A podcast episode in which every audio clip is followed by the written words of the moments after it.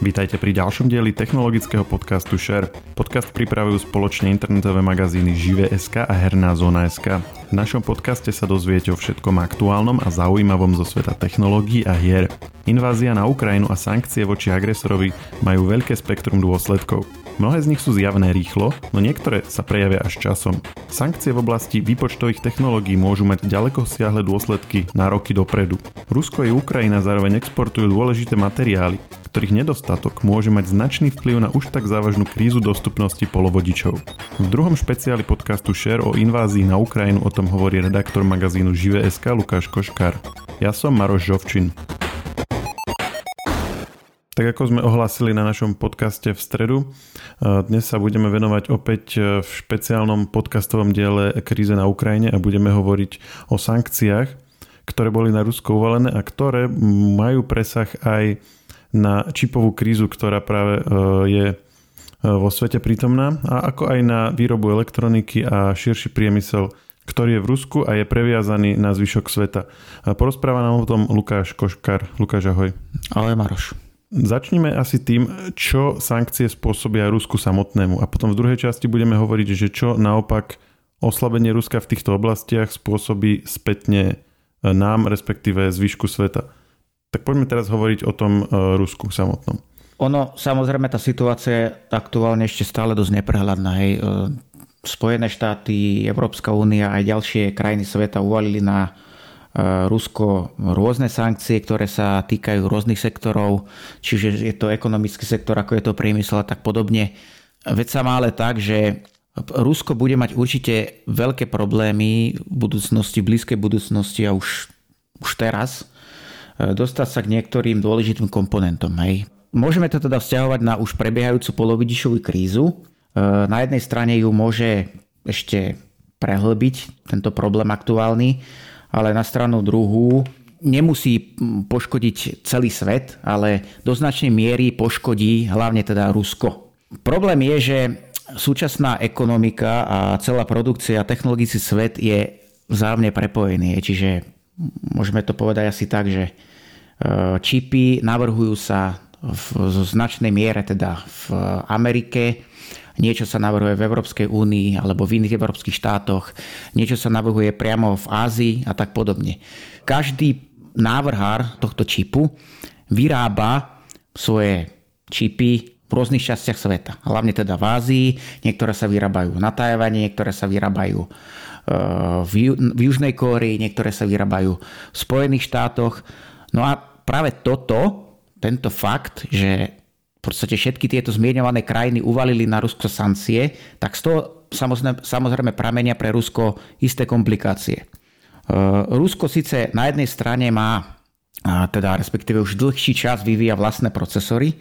Napríklad sú to procesory Baikal alebo Elbrus, e, ktoré vyvíjajú rôzne štátom vlastnené inštitúcie, respektíve inštitúcie a firmy, ktoré sú úzko previazané na Rusko, ale tieto procesory je pravdou, že nestíhajú za tými západnými procesormi, hej, či už je to Intel, či už je to AMD, alebo sú to nejaké ARM procesory, ktoré e, ďalej vyvíjajú americké spoločnosti. A toto je problém. Hej, čiže predstav si, že ty ako si nejaký správca siete, respektíve máš na starosti nejakú inštitúciu, ktorá vlastní veľký superpočítač, ktorý, na ktorom sa počítajú zložité výpočty, matematické vzorce, nejaké e, vzorce predpovede nejakej, nejakého počasia alebo ja neviem, nejaké iné matematické operácie.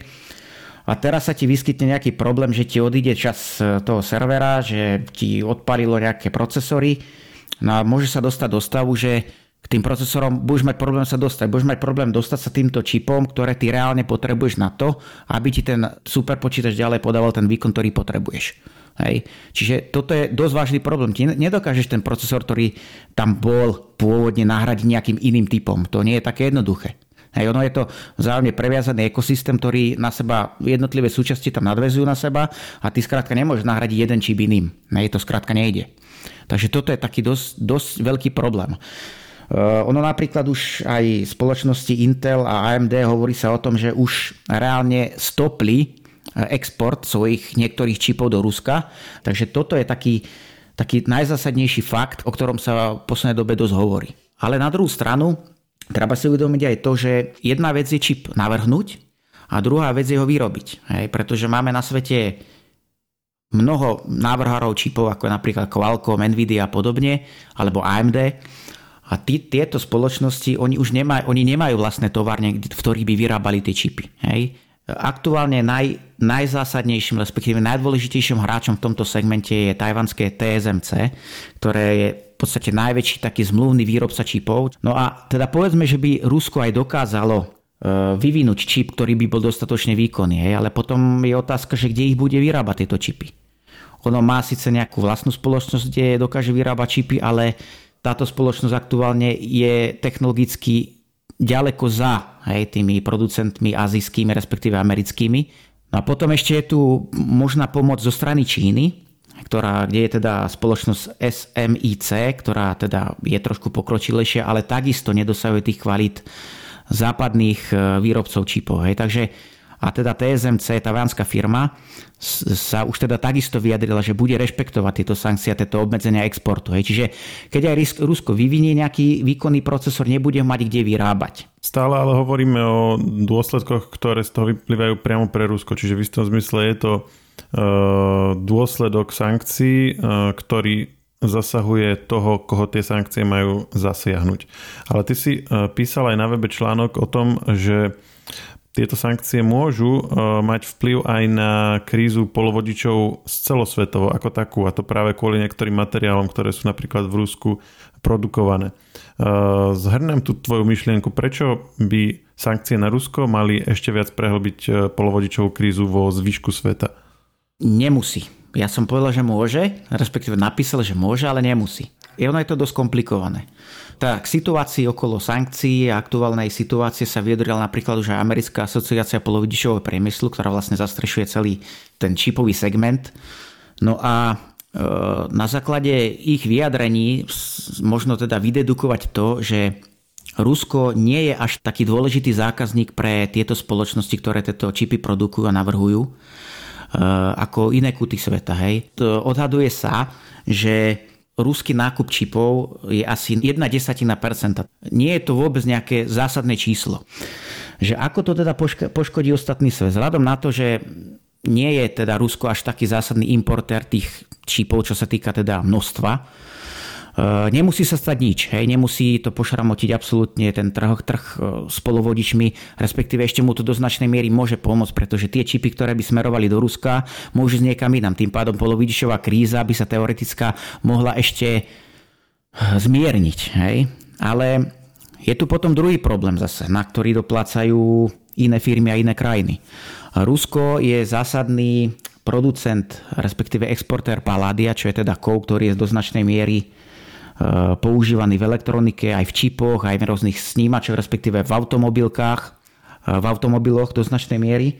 No a približne 33% eh, alebo nejaká tretina skrátka tohto paládia, ktorý je, ktorý je používaný v priemysle vo svete, pochádza práve z Ruska. Čiže ak teda vypadnú tieto dodávky, tak je to dosť veľký problém. No a potom druhý mm, dôležitý prvok, ktorý sa produkuje tentokrát ale na Ukrajine, je neón.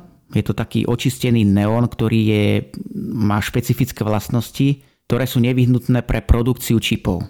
Našťastie, teda šťastie v nešťastí je, že niektoré krajiny sa už pripravili na tieto výpadky, už e, pri, pri tom, ako v roku 2014 Rusko anektovalo polostrov Krím, tak e, mnohé firmy sa pripravili, hej, respektíve už akoby očakávali, že niečo môže nastať a svoje dodavateľské reťazce diverzifikovali, aby teda neboli až tak do značnej miery odkázané na Rusku a Ukrajinu, ale aby im dokázali tieto prvky ponúkať aj nejaké iné spoločnosti, respektíve spoločnosti z iných krajín. Otázne je, či to tak naozaj je. Či v skutočnosti z dlhodobejšieho hľadiska, teda ak sa ten konflikt predlží, či naozaj tie problémy nenastanú. Hej, toto je taký jeden z najväčších problémov aktuálnych, ktoré sa tu črtajú. Čiže na jednej strane tu máme potenciálnu dosť veľkú internú krízu Ruska a jeho eh, a dostupnosti výpočtového výkonu a súčasť, súčiastok na to potrebných na jeho území a pre jeho aktivity a na druhej strane tu máme možnú krízu dostupnosti materiálov eh, pre polovodiče vo svete. Ako vedeli by sme načrtnúť nejaký že pozitívny a negatívny scenár, že čo vlastne môžeme v najbližších rokoch kvôli tomuto očakávať.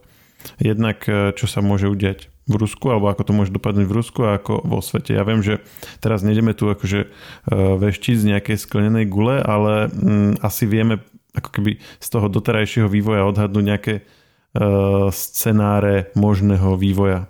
No, toto je taká ťažká otázka, že neviem, či ti vôbec toto niekto dokáže zodpovedať. Hej, lebo ako tá situácia je veľmi dynamická, ono sa to mení z hodiny na hodinu, nikto nevie ešte, aké sankcie prídu a hlavne to, ako dlho celý ten konflikt potrvá. Samozrejme tie následky pre celý svet, nielen Rusko, bude čoraz väčší, čím dlhšie bude ten konflikt trvať, to je logické.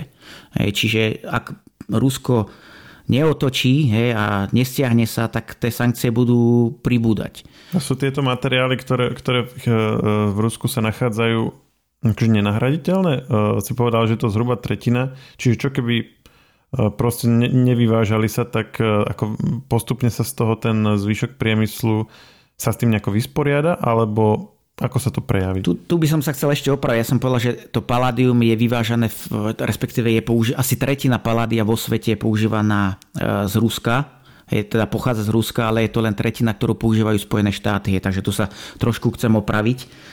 Ale to nič nemení na tej otázke, ktorú si ty teraz položil, či sú nahraditeľné. No keď ty máš zazmluvnené nejaké podmienky, nejaké cenové podmienky pre dodávku nejakého materiálu, alebo nejak, či už je to v tomto prípade plyn alebo kov paládium, tak e, ono nie je jednoduché teraz všetko škrtnúť, hej, urobiť za tým hrubú čiaru a teraz rýchlo nájsť nejakého iného dodávateľa a poskytnite mi teraz také isté ceny, aké mi poskytovala táto firma z Ruska alebo z Ukrajiny.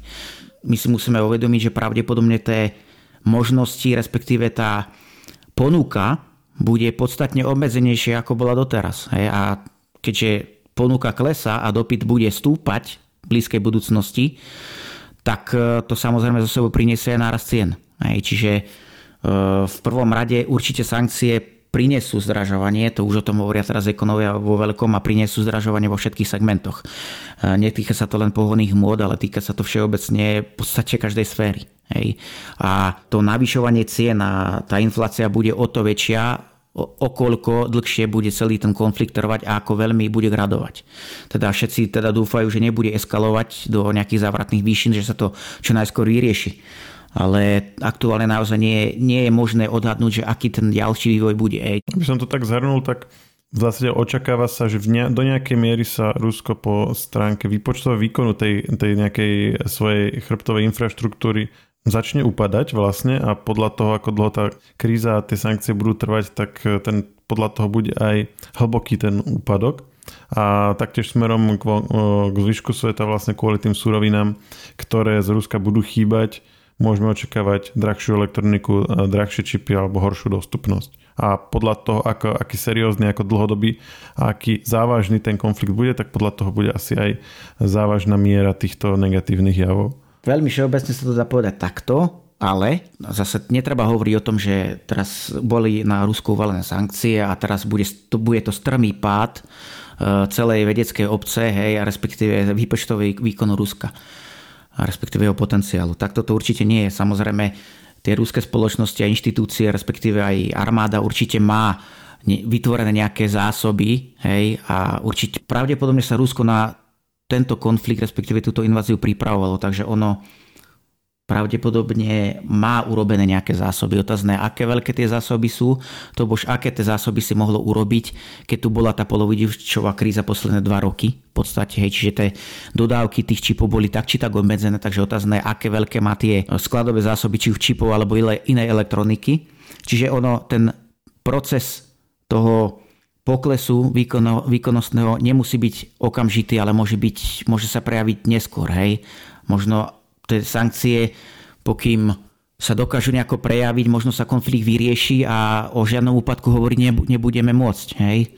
Ale ako si povedal, ak to bude trvať dlho, tak sa toto môže stať. Naopak zase, e, čo sa týka teda zdražovania a poškodenia iných ekonomík, zase si treba uvedomiť aj to, že pokiaľ nejaká krajina zakáže export čipov alebo iných komponentov do Ruska, tak treba zvážiť aj to, že v Rusku podnikajú aj iné firmy, hej, nie len ruské. Podnikajú tu tajvanské spoločnosti, podnikajú tu juhokorejské spoločnosti, spomeňme napríklad eh, Hyundai a Kia, čo sú teda významní producenti automobilov aj v Rusku. Oni ročne vyprodukujú 230 tisíc automobilov eh, v Rusku. A pokiaľ teda budú mať obmedzený prísun komponentov do týchto fabrík, tak majú problém. Hej. Oni budú musieť odstavovať výrobu a bude to ešte horšie pre nich ako súčasná polovodičová kríza. Tým pádom to pošramotí e, ich ekonomické výsledky a tým pádom sa to prejaví na iných sférach. Hej. A prejaví sa to aj pri ich subdodávateľoch a bude tu taký domino efekt, pretože keď ty usekneš niečo jednej firme, ktorá je naviazaná na x ďalších firiem, ktoré podnikajú v ďalších krajinách sveta, tak to automaticky bude mať následky všade. Každý kút sveta a každú firmu v podstate. A tým pádom to prinesie celkové zdražovanie a teda ešte výraznejšiu infláciu. Takže toto je taký, taký strašiak hej, pre celý svet, nie len pre Rusko. Ďakujem ti, že sme si takto zhrnuli aj tento rozmer e, konfliktu, ktorý sa tak často nevyzdvihuje. A počujeme sa opäť pri nejakej inej téme. Ahoj. Ahojte. Technologický podcast Share nájdete vo všetkých podcastových aplikáciách vrátane Apple Podcasts, Google Podcasts či Spotify. Nové časti sa objavujú tiež v podcastovom kanáli aktuality.sk. Ak nám chcete niečo odkázať, doplniť nás, alebo sme povedali niečo zlé a chcete nás opraviť, môžete nám napísať na podcasty zavinačižive.sk. Ešte raz podcasty zavinačižive.sk.